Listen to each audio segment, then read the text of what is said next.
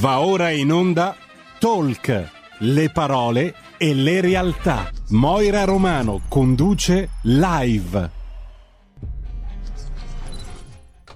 Buongiorno, buongiorno a tutti e benvenuti su RPL. Io sono Moira e vi accompagnerò fino alle ore 13. Quest'oggi parleremo di un argomento molto delicato perché nella prima parte della puntata parleremo di fecondazione assistita, dopodiché invece interverrà l'altro dottore, parleremo di donazione organi, però in questo mm, caso rispetto a settimana scorsa su esseri viventi non sono sola, quest'oggi co-condurrò il mio programma con il mio amico e collega Antonino Danna. Ciao Antonino. Buongiorno cara, ben trovata. E ti devo dire che mi fa molto piacere averti accanto perché so che è un, um, diciamo una problematica comunque che a te sta molto a cuore.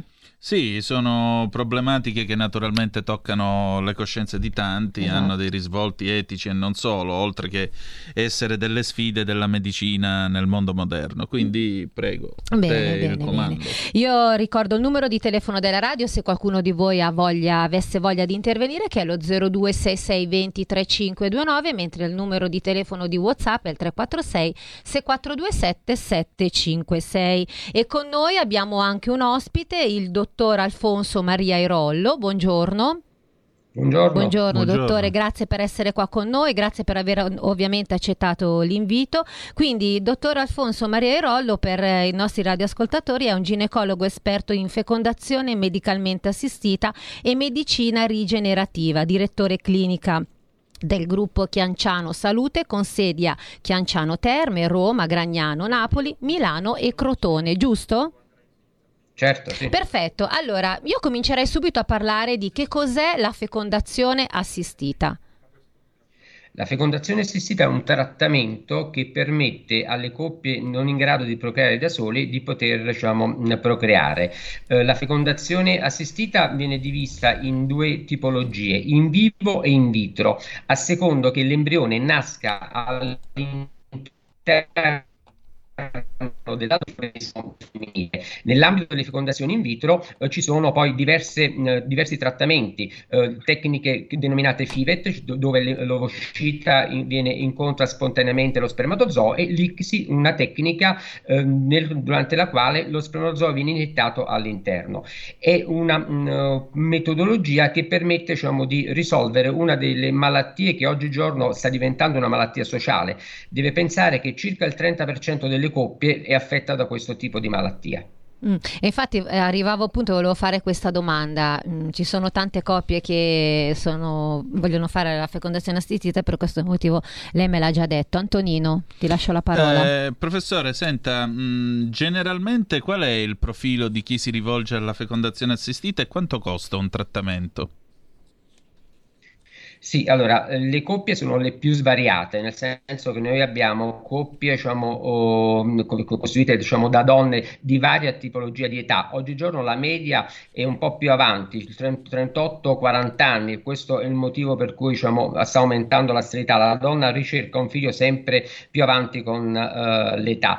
Um, abbiamo diciamo, tutti mh, i ceti sociali, diciamo, tutte diciamo, le categorie, tutti i tipi di lavoratori, non esiste un'idea identikit particolare diciamo, della, della coppia infertile. Le ripeto, è una patologia che colpisce tutti. Per quanto riguarda i costi, diciamo, l'Italia, diciamo, diciamo, in Italia diciamo, la situazione è molto variabile. Esistono strutture pubbliche, strutture private convenzionate e strutture completamente private. Una struttura convenzionata, quale ad esempio quella del nostro gruppo, eh, prevede un ticket che varia da regione a regione dai 500, intorno ai 500 euro, ma privatamente sono tecniche che costano molto di più, dai 3.500 fino ai 10.000 euro. Mm. Mentre una domanda, sono curiosa di sapere, c'è un'età mh, mm, fino, a che, fino a quando si può fare la fecondazione assistita? C'è un'età? Allora, in Italia non c'è un vero e proprio limite, il limite è legato diciamo, alla capacità della donna, eh, deve pensare che comunque esistono due diversi tipi di, di, diciamo, di eh, fecondazioni, quella omologa e eterologa. La donna normalmente fino ai 44 anni massimo, 45 anni, è in grado di poter produrre ovociti e quindi di poter avere una gravidanza spontaneamente con diciamo, i propri ovociti. Al di, al di sopra di quest'età bisogna bisogna ricorrere a delle tecniche eterologhe, ovvero utilizzare diciamo, gameti che provengono dall'esterno. Quindi ci sono due tipi di categorie di fecondazione, quindi inseminazione artificiale e fecondazione artificiale. In tutti sì. e due i casi è possibile che eh, nasca, nascano tanti bambini? Cioè si feconda più? Come già allora, successo diciamo, in passato che una donna no io ho sentito di in passato una donna che aveva in grembo otto addirittura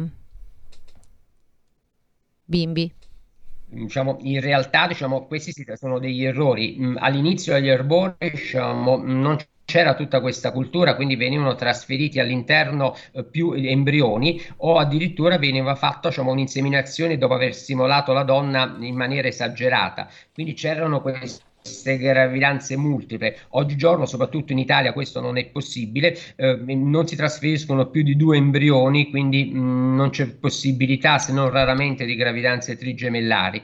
L'inseminazione viene eseguita stimolando in maniera moderata l'ovaio, quindi permettendo massimo mm-hmm. due o tre follicoli, quindi le gravidanze plurime oggigiorno non sono più presenti. Ho capito, io ricordo ai nostri radioascoltatori che siamo presenti sulla pagina Facebook, YouTube, quindi se volete anche chiamare potete farlo allo 02 6620 3529 se avete avuto questa esperienza. Prego Antonino. Senta dottore, ma mm, diciamo così, io le faccio una domanda un po' provocatoria, ma eh, perché ricorrere all'inseminazione artificiale quando ci sono invece tanti bambini negli orfanotrofi che si potrebbero adottare? È una domanda giusta. Io nel mio lavoro abbiamo un'equipe che eh, sostiene i pazienti anche in questo senso. Um, è una delle cose più terribili, più diciamo, uh, complicate adottare un bambino um, e c'è una trafila mh, enorme. Mentre diciamo, una coppia che de- si rivolge a una tecnica di procreazione assistita deve godere di buona salute, deve essere una coppia normale, una coppia che vuole adottare deve sottoporsi a tutta una serie diciamo, di mh, indagini, ad un percorso lunghissimo, eh, non si dà la possibilità, magari si lasciano i bambini così nell'orfanotrofio, diciamo, piccoli, si fanno crescere senza una famiglia per poi darli. E poi è anche diciamo, economicamente molto eh, complesso. Guardi, a volte mi è capitato di mh, avere delle coppie che si sono rivolte diciamo, al, alla nostra struttura eh, con una richiesta di doppia eterologa perché per loro era più facile accedere a un tipo di trattamento, realizzare il proprio sogno facendo una tecnica di procreazione assistita piuttosto che seguire la trafila immensa del, de, dell'adozione. Eh, l'adozione è troppo complicata diciamo, a livello nazionale e internazionale, ma guardi anche l'adozione di embrioni abbandonati, noi nelle nostre eh, cliniche abbiamo degli embrioni abbandonati, sono lì, non si capisce che cosa mm-hmm. bisogna farsene, mentre ci sono tante coppie che li vorrebbero. Ecco, infatti questo crea anche il problema delle biobanche. In maniera diversa. Mm. No, dico, questo crea anche il problema delle biobanche, se pensiamo al cordone ombelicale o anche a questi embrioni mm. parcheggiati.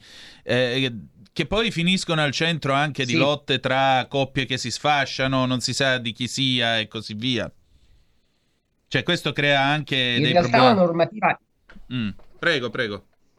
La normativa è, preci- la normativa è precisa. L'embrione eh, diciamo, mh, appartiene diciamo, alla donna. Ci sono state ultimamente delle sentenze e la donna che può decidere diciamo, se ricevere o meno l'embrione indipendentemente dalla volontà del, del compagno. E, e, come per diciamo, la patologia inversa, quando una donna decide di voler fare un'interruzione volontaria di gravidanza, la componente maschile non viene proprio interpellata, cioè non ha possibilità diciamo, di decisione. Anche nel caso di embrioni è tutto diciamo, a, diciamo, a carico, responsabilità, decisione della donna. Senta dottore, prima lei ha detto che è difficile adottare in Italia, no? c'è una trafila molto molto lunga, però questa cosa mi viene da pensare perché anche l'inseminazione artificiale penso che non è facile, non tutte le donne poi rimangano incinta e per la donna, eh, voglio dire, psicologicamente non è bello, non è la stessa cosa a questo punto? Assolutamente diciamo, ci eh, sono mi perdoni, volevo chiedere mi perdoni dottore e poi un'altra cosa perché poi mi dimentico ehm, cioè voglio dire che percentuale c'è che ehm, la donna rimane incinta? Farà tante tante Questa prove immagino. è una domanda diciamo, importante perché una delle cose diciamo, che mh, cerco sempre di ribadire la medicina non fa miracoli la medicina trasforma la malattia in normalità Se una persona va dall'oculista perché gli mancano 5 gradi, dall'intervento chirurgico potrà ricevere 10 decimi. Anche la medicina della sterilità non fa miracoli, trasforma la coppia patologica in una coppia normale. La coppia, patolo- la coppia normale ha una capacità di impianto massima del 40%. Quindi ogni tecnica di procreazione assistita eseguita nel migliore dei modi non può mai superare questo limite, perché questa, queste sono le percentuali. Quindi non si può pretendere che un centro di sterilità dia delle possibilità superiori a quelle che dà la natura. La natura è stata piuttosto diciamo, avara nei, nei, riguardi del genere umano, la donna non è fertile. Si parla di sterilità dopo sei mesi, un anno di rapporti non seguiti diciamo, da gravidanza, non dopo il primo rapporto non seguito da gravidanza. Quindi le stesse percentuali si hanno anche nel campo della sterilità. Circa la prima domanda, è difficile accedere a dei trattamenti anche qui dipende un po' dalla struttura. Una struttura che vuole definirsi d'eccellenza non deve avere liste di attesa. Quando ci sono liste di attesa superiori ai due o tre mesi non è più una motivazione tecnica, ma c'è una carenza nella struttura. Quindi mh, è normale che per preparare una coppia siano necessari uno o due mesi per l'esecuzione diciamo, degli esami ematici però diciamo, mh, dopo due o tre mesi la, una coppia deve essere diciamo, messa in trattamento, altrimenti l'orologio biologico della donna va avanti e si riducono mm. sempre le possibilità. Più o meno quant'è il tasso di successo in ogni procedura? Il tasso di successo il tasso di successo varia dalle tecniche omologhe ed eterologhe. Una tecnica eterologa raggiunge il 40% di possibilità di successo. La tecnica omologa, ovvero con gli ovociti della propria, eh, de, diciamo, de, della propria persona, eh, dipende un po' dalla qualità degli ovociti. Quindi si va da un 5% ad un 40%, dipende dal numero e dalla qualità degli ovociti. Oggigiorno con la medicina rigenerativa stiamo migliorando le percentuali più basse, cioè una donna di età avanzata che vuole ottenere una gravidanza con i propri ovociti può avere un miglioramento grazie a quella che è la medicina rigenerativa e quindi aumentare il tasso, eh, la percentuale diciamo, di successo.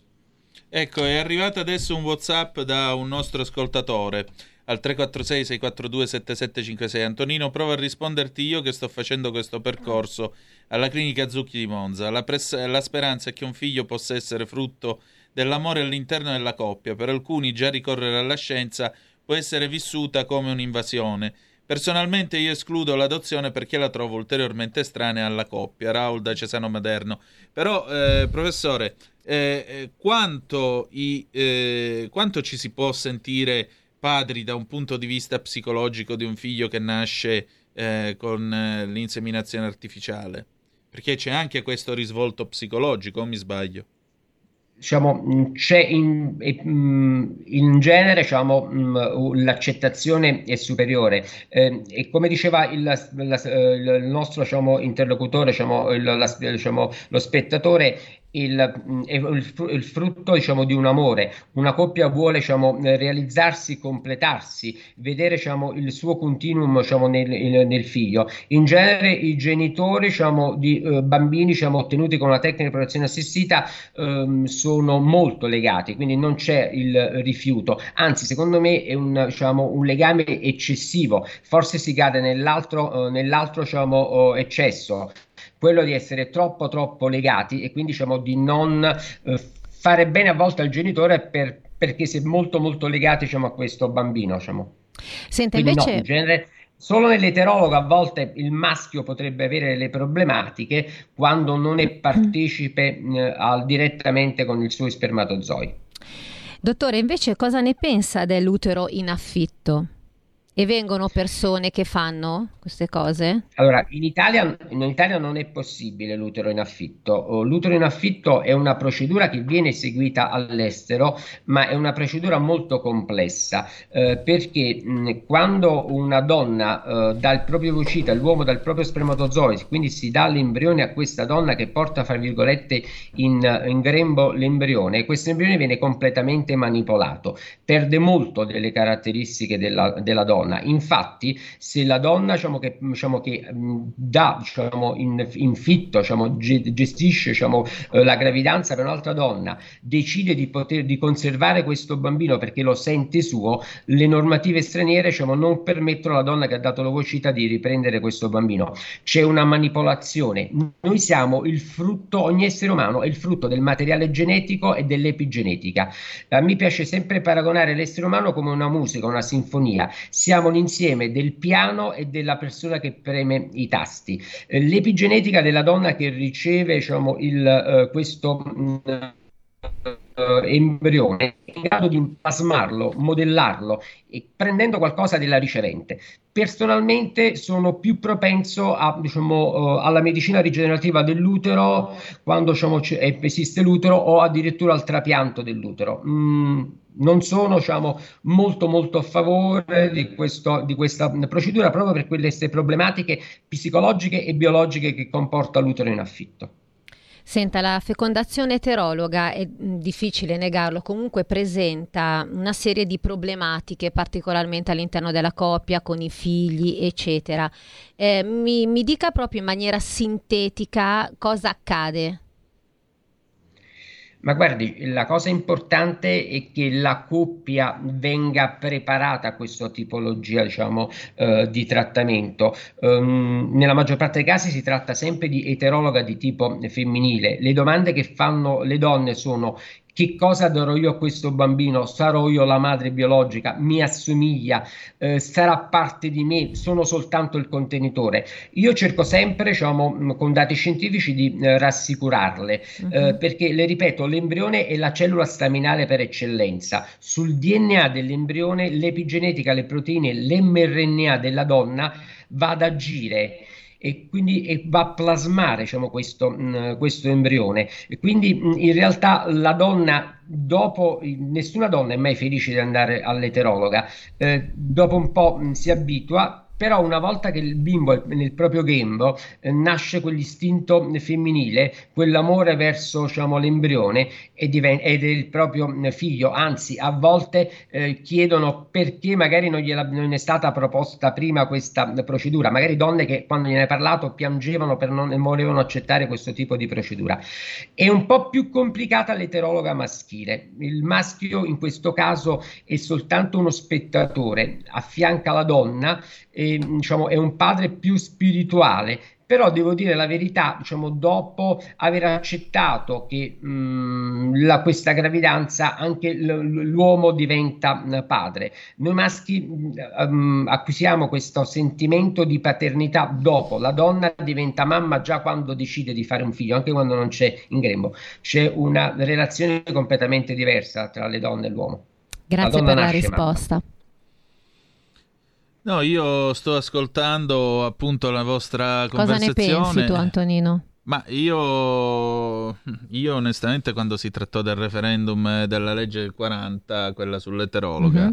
eh, ho preferito astenermi perché mm, moralmente non ritenevo fosse il caso. Poi ripeto, non condanno chi eh, fa determinate scelte certo. perché ritengo che nella vita ci siano delle scelte che si fanno mm. e che riguardano solo la nostra coscienza e le persone che sono al di fuori della, della propria coscienza possono solo scegliere due cose, o accompagnarti oppure semplicemente tacere, non condividere, ma stare zitti perché non c'è altro eh, da fare.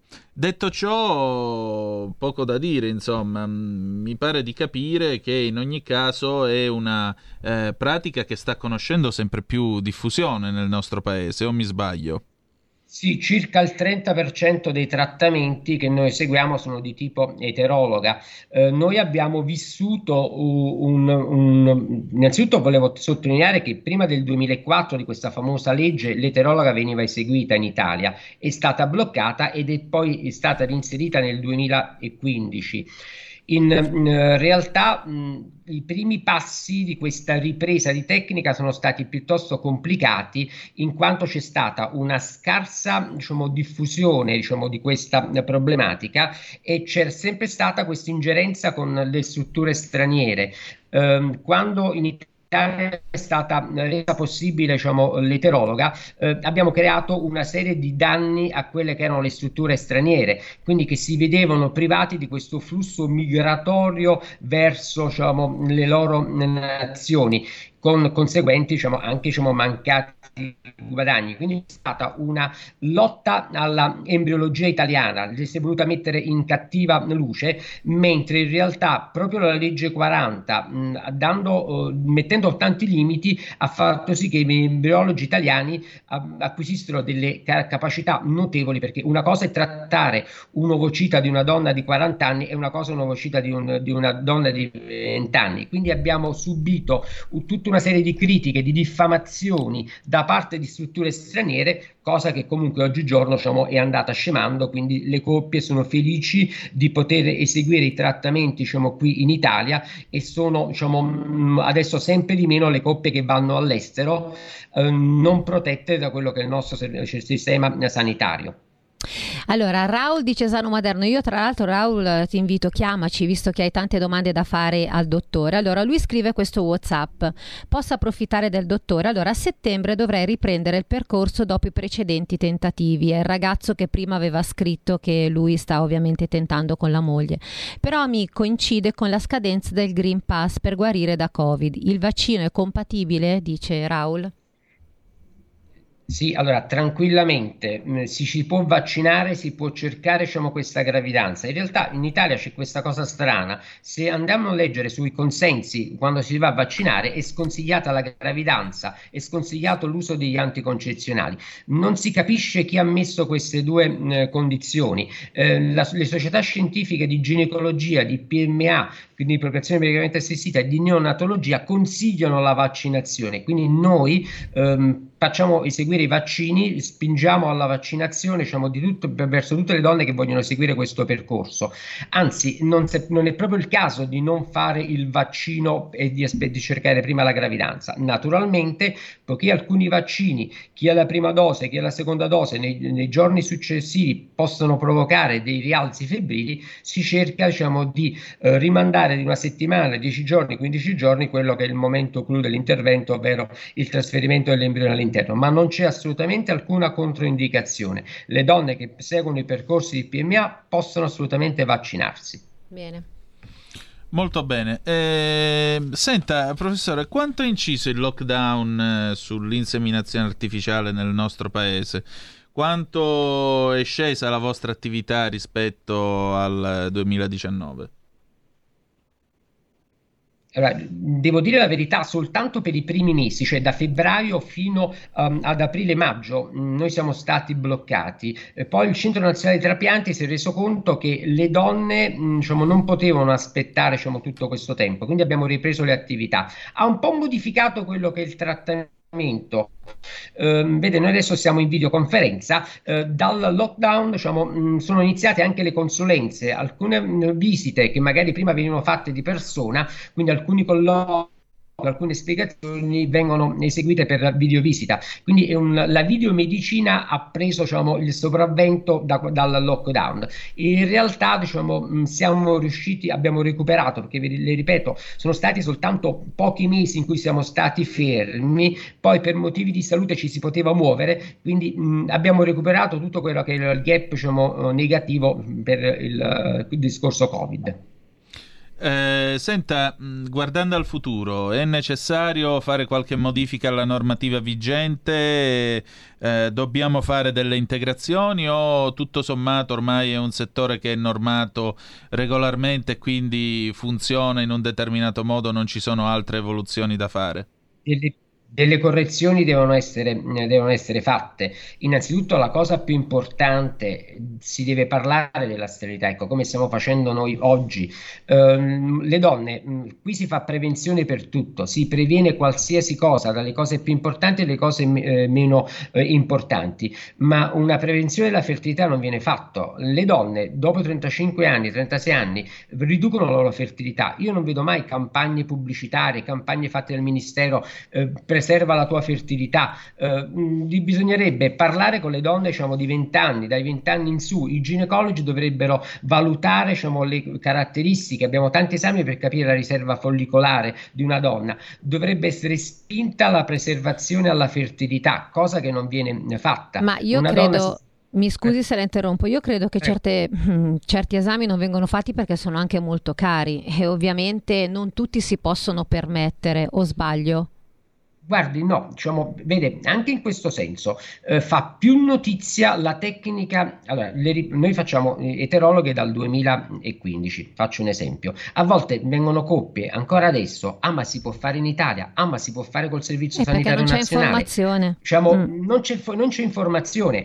Una donna a poi a 38-40 anni non è che può tutto un tratto, ah, ma mie, io non ho più gli ovociti avrà fatto delle visite, avrà parlato col medico curante, a 20 anni gli vuoi dire preservati la fertilità? Eh, ci sono alcune categorie, per esempio le donne affette da endometriosi, che perdono qualità, la qualità dei propri ovociti. Lo Stato dà la possibilità di preservare gli ovociti tutto gratuitamente. Io non ne vedo proprio di donne con endometriosi che preservano la fertilità, quindi è la mancata informazione. Ecco, ma... Mm, e su questo diciamo, è importante. È questo, ma come mai c'è questa, non c'è informazione? Come mai? Guardi, non, anche non, nelle scuole? Non, ma non c'è informazione, ma secondo me diciamo, in l'Italia eh, c'è un, un, un, pensiero diciamo, strano. Molte volte si vede la fecondazione come qualcosa di strano, si vede la fertilità come, qualche, come, un dono divino. Sei fertile bene, se non avere una gravidanza non, non fa nulla.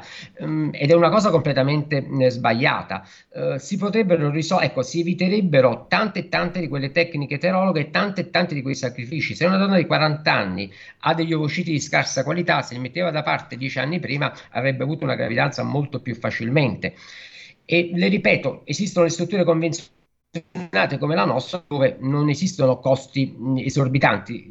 Diciamo varia da regione a regione perché l'Italia poi è molto particolare diciamo, ci sono certo. regioni che danno un'importanza ad, al, diciamo, ai trattamenti di PMA e regioni che ad esempio non permettono alle proprie residenti di accedere. La Sicilia, la Puglia, la Val d'Aosta non ritiene diciamo, necessario per i propri residenti risolvere questa problematica. Poi ci sono regioni virtuose come il Veneto assiste fino a 50 50 anni. Cioè questa anomalia dello Stato italiano non si capisce, non è proprio una cosa molto strana. Grazie dottore, lei è stato molto chiaro, la devo salutare perché ovviamente andiamo in pubblicità. Se vuole rimanere oppure perché noi poi parleremo di donazione organi o magari ha da fare? Io io ho, sono qui, diciamo, Va devo bene. lavorare, ho delle ho visto, ho visto che è un ambulatorio, grazie. Mi ha fatto piacere, resto a disposizione diciamo, per voi e per i vostri ascoltatori. Grazie. Grazie, buona giornata, buongiorno al dottor Alfonso Maria Eroldo. Buongiorno. Eh, radioascoltatori, rimanete qui 30 secondi e ritorniamo.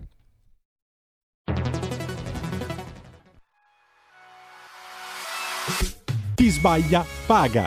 Ci metto la firma. Referendum giustizia. 1. Riforma del CSM. Stop allo strapotere delle correnti. 2. Responsabilità diretta dei magistrati. Più tutele per i cittadini. Chi sbaglia paga. 3. Equa valutazione dei magistrati. I magistrati non possono essere controllati solo da altri magistrati. 4. Separazione delle carriere dei magistrati. Stop alle porte girevoli per ruoli e funzioni. 5. Limiti agli abusi della custodia cautelare. Per una giustizia giusta è un equo processo per tutti. 6. Abolizione decreto Severino. Più tutele per sindaci e amministratori. Firma anche tu ai gazebo della Lega nelle piazze e in tutti i municipi d'Italia. Trovi tutte le informazioni sul sito legaonline.it. Chi sbaglia paga. Ci metto la firma. Referendum giustizia.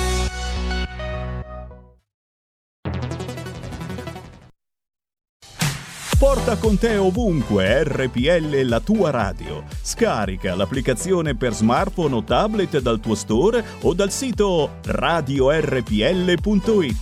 Cosa aspetti?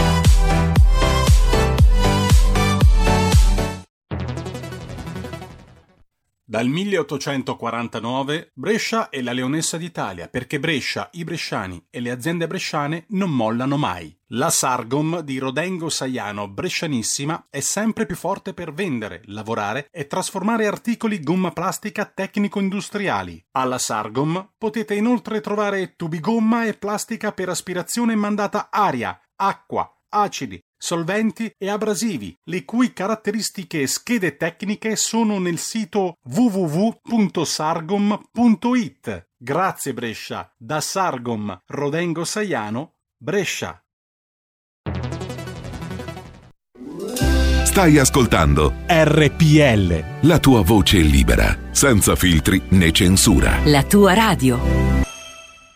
E siamo ritornati qua su RPL, io sono Moira, saremo assieme fino alle ore 13 circa, accanto a me il mio collega Antonino Danna, abbiamo parlato appunto di fecondazione assistita, mentre adesso parleremo di altro, quindi donazione organi. Al telefono con noi il dottor Massimo Cardillo, medico ematologo, direttore, generale Trapianti. Pronto? Buongiorno. Buongiorno, buongiorno, dottore. a voi e a tutti i radioascoltatori. Grazie, grazie mille per essere qua con noi perché sono argomenti molto importanti per sensibilizzare un pochino le persone, sono veramente molto importanti. Settimana scorsa abbiamo parlato sempre di donazione organi, però era per quanto riguarda i deceduti. Invece quest'oggi voglio proprio parlare per essere viventi. Sì. Ok, allora eh, lei praticamente eh, mh, lavora presso questa autorità competente del Servizio Sanitario Nazionale in materia di donazione e trapianto, quindi un organo tecnico scientifico del Ministero della Salute e dell'Istituto Superiore di Sanità. Le lascio la parola. Sì, il Centro Nazionale Trapianti, come lei diceva, è l'organismo tecnico del Ministero che si occupa proprio del coordinamento di tutta l'attività di donazione e trapianto sul territorio nazionale. E il nostro obiettivo principale è far sì che tutti i pazienti che hanno bisogno di un trapianto possano trovarlo in tempi rapidi in relazione alle proprie necessità e questo è oggi eh, l'ostacolo principale che noi abbiamo perché purtroppo non abbiamo un numero di organi sufficienti per poter portare al trapianto tutti i pazienti che ne ha bisogno. Questa è, è, è la grande necessità che abbiamo in Italia, così come succede anche in tanti altri paesi del mondo. Quindi voi vi occupate di organi, tessuti e cellule che includono il midollo, quindi il sangue del cordone ombelicale e delle cellule riproduttive per la fecondazione assistita che ne abbiamo parlato nella prima parte. Esatto, sì, eh, la, le donazioni, le tipologie di donazioni sono ovviamente tante, se parliamo di donazione di, di organi e tessuti, la donazione può avvenire ovviamente dopo, dopo, la morte, in alcuni casi la donazione può avvenire anche quando si è in vita, come succede per esempio nella donazione del rene o di parte di fegato, eh, quando appunto vi è un eh, paziente che ha un donatore compatibile nell'ambito della propria famiglia oppure della propria cerchia di eh, conoscenti. La donazione da vivente peraltro è oggi una forma di donazione molto sicura perché il prelievo del rene viene effettuato con tecniche poco invasive e le conseguenze sul donatore sono davvero minime, quindi anche questa è una tipologia di donazione che deve essere molto eh, incentivata perché ci sono molte persone che pensano ancora che possa essere rischiosa o che possa portare a conseguenze per la propria salute. In realtà Oggi non è così e le cose sono davvero molto cambiate rispetto al passato. Certo. Senta, ma ehm, come si costruisce comunque una eh, cultura della donazione nel nostro paese? Perché noi ogni tanto sentiamo alla tv o leggiamo sui giornali ha donato il midollo osseo, ha donato eh, il rene al fratello, alla sorella, al paziente compatibile e così via. E ci sembra sempre qualcosa di straordinario, quando invece alla fine si tratta di un gesto d'amore che mi verrebbe da dire dovrebbe essere quasi ordinario. Ma lei ha detto una cosa molto importante e molto bella, perché proprio il, il, il claim del, della nostra campagna di comunicazione di quest'anno dice esattamente questo, cioè la donazione è una scelta naturale, è, è qualcosa non di straordinario, ma qualcosa che noi facciamo per gli altri, per il nostro prossimo, alle volte un familiare, alle volte una persona eh, che non conosciamo, eh, proprio perché ci deve essere all'interno della, so- della società questo eh, meccanismo, questo livello di solidarietà che si deve affermare sempre di più. E come si fa ad affermarlo? Come si fa a far crescere quella che lei ha chiamato giustamente la cultura della donazione? Lo si fa dando eh, certezza del fatto che il sistema della donazione dei trapianti è un sistema sicuro, è un sistema presidiato, è, un sistema sul quale si danno delle garanzie ai cittadini, garanzie sul fatto per esempio che l'assegnazione degli organi viene fatta in maniera corretta alle persone che ne hanno bisogno, basata su criteri esclusivamente medici, sul fatto che per esempio la donazione che avviene dopo la morte avviene solo quando una persona è veramente morta, e, dissipando tutti quei dubbi che molte persone hanno da questo punto di vista, sulla donazione da vivente dando certezza del fatto che la donazione è un atto sicuro per il donatore che la compie. Insomma, bisogna, il, il, il tema di fondo è acquisire la fiducia dei cittadini verso il sistema sanitario nazionale. Questo è, è il tema di fondo perché la donazione e il trapianto è un servizio del sistema sanitario nazionale. In Italia il, il trapianto è una terapia che fa parte del sistema sanitario pubblico, è una terapia che viene assicurata a tutti i cittadini che ne hanno bisogno, non solo a quelli che possono pagarlo, che possono permetterselo, e già questo dovrebbe dare sufficienti garanzie sul fatto che si tratta di qualcosa che, eh, ripeto, è, è assolutamente presidiato e sicuro.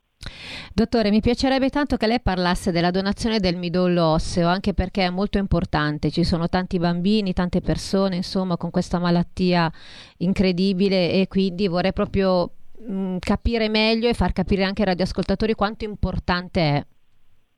Sì, la donazione di midollo è un'altra forma di donazione estremamente importante perché esatto. Eh, il trapianto di midollo è, è, l'unica cura possibile per molti malati di mh, malattie ematologiche che non possono essere curate con i farmaci tradizionali e che possono essere curate solo con il trapianto di midollo. Il trapianto di midollo ha peraltro una peculiarità, cioè che può avvenire solo se c'è una grande compatibilità tra donatore e ricevente. Quindi se il, il paziente, se il malato ha la fortuna di avere un donatore compatibile nella propria famiglia, in genere un fratello HLA identico, questo avviene con grande facilità, ma quando il, il paziente non ha il donatore compatibile eh, in famiglia, l'unica possibilità di salvezza è trovare un donatore non imparentato che sia HLA identico al ricevente e questo avviene grazie al registro dei donatori.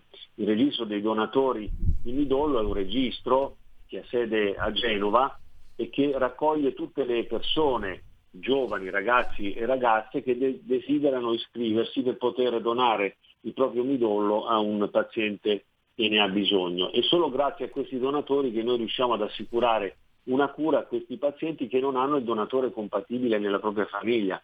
Considerate che per il trapianto di midollo la, la, probabilità di trovare un donatore compatibile al di fuori della, della, cerchia dei propri familiari è un evento estremamente raro, addirittura uno su 150.000, per cui noi abbiamo bisogno di tanti eh, potenziali donatori che si iscrivono al registro per poter dare una chance a questi pazienti. Assolutamente sì.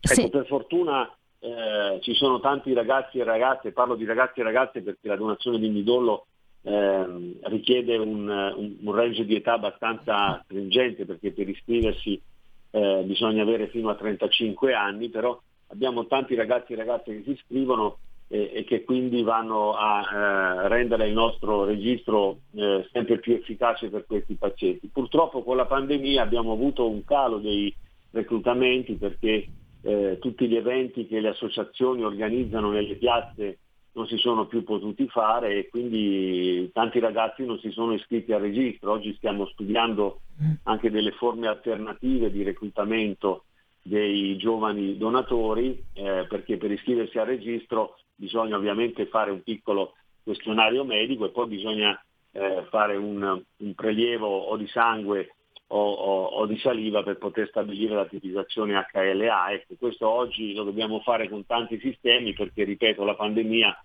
ha reso un po' più complicati i reclutamenti nelle piazze che una volta ci garantivano tanti donatori. Senta, sempre per quanto riguarda la donazione del midollo, eh, un bambino ma, mm, insomma, che ha una, una, malattia molto grave e riceve il midollo di un 35enne, va bene o non va bene? E un'altra cosa, che possibilità c'è di guarigione? È certa?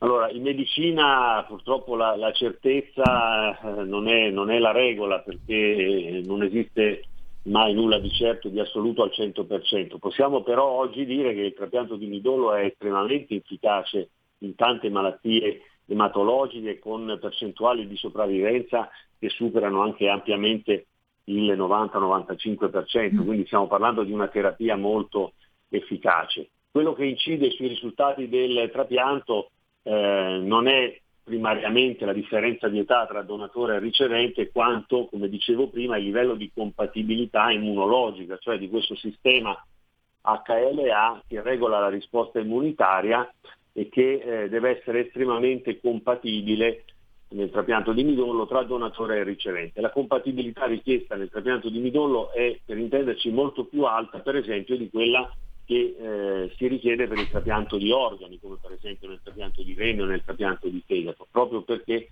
il, il midollo osseo ha una sua eh, costituzione molto particolare ed immunocompetente. Grazie, è stato molto chiaro.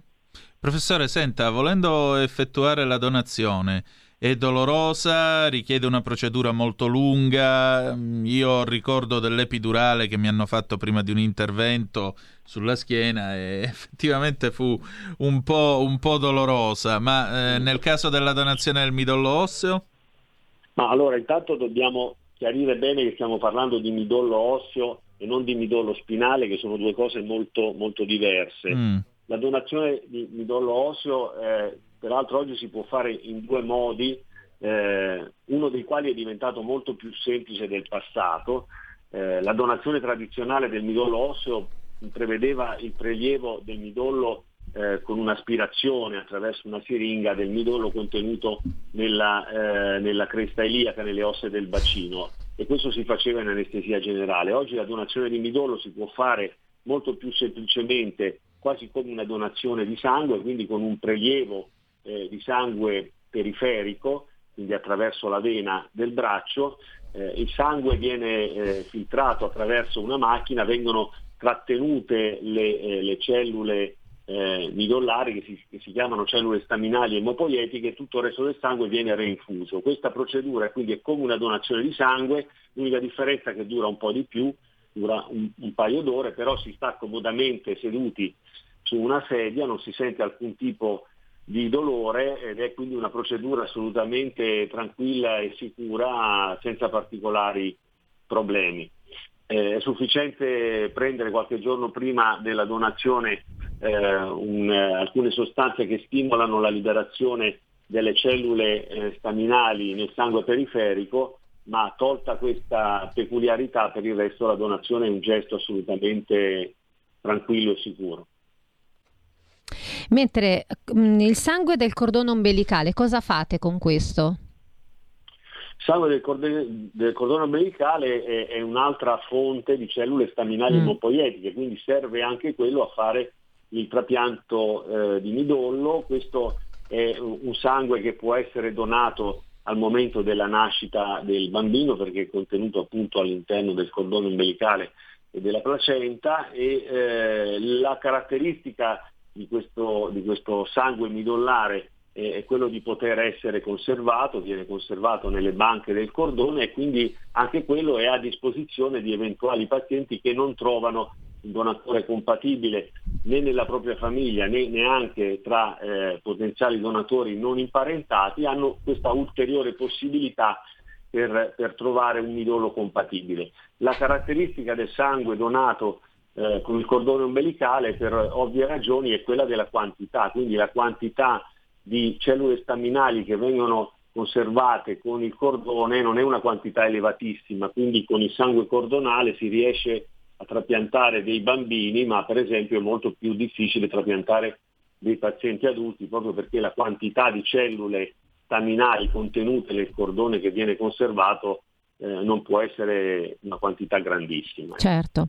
Senta, dottore, ma voi andate nelle scuole per spiegare ai ragazzi, perché è molto importante, non so, nei licei, non dico nelle scuole elementari perché sono ancora troppo piccoli. Ci sono tante iniziative sia del Centro Nazionale Trapianti ma anche dei centri regionali eh, e anche delle associazioni, eh, basti pensare nel caso del midollo ad ADMO, ADO, cioè tutte le altre associazioni che lavorano sul territorio e si impegnano eh, con le scuole, con le università, nell'organizzare incontri con i ragazzi. Eh, certo è che sicuramente ci vorrebbero delle forze molto maggiori di quelle che abbiamo oggi, perché andrebbe fatta davvero una comunicazione capillare eh, che alle volte non si riesce a fare semplicemente per eh, la dotazione di risorse eh, che sono delle risorse insomma, limitate rispetto alle necessità di informazione che c'è su questo, su questo tema. Professore, le chiedo scusa, le staminali ombelicali che cosa possono riparare per usare in modo molto semplicistico questo verbo? No, le staminali ombelicali, se intende quelle del cordone ombelicale, sono delle cellule staminali emopoietiche esattamente eh, uguali a quelle che si prelevano per la donazione di, di midollo, quindi sono delle cellule che servono eh, ad effettuare il trapianto del midollo, come dicevo, elettivamente nei bambini, perché eh, nei bambini insomma, la quantità di cellule non è necessaria, non è così elevata. È esattamente lo stesso meccanismo, cambia semplicemente la sorgente perché queste cellule staminali non si trovano solo nel midollo, si trovano anche nel sangue periferico e così come si trovano anche nel sangue del cordone ombelicale alla nascita. Grazie, grazie mille dottore per quello che fate perché è molto importante. Io la saluto, grazie per essere stato qua con noi.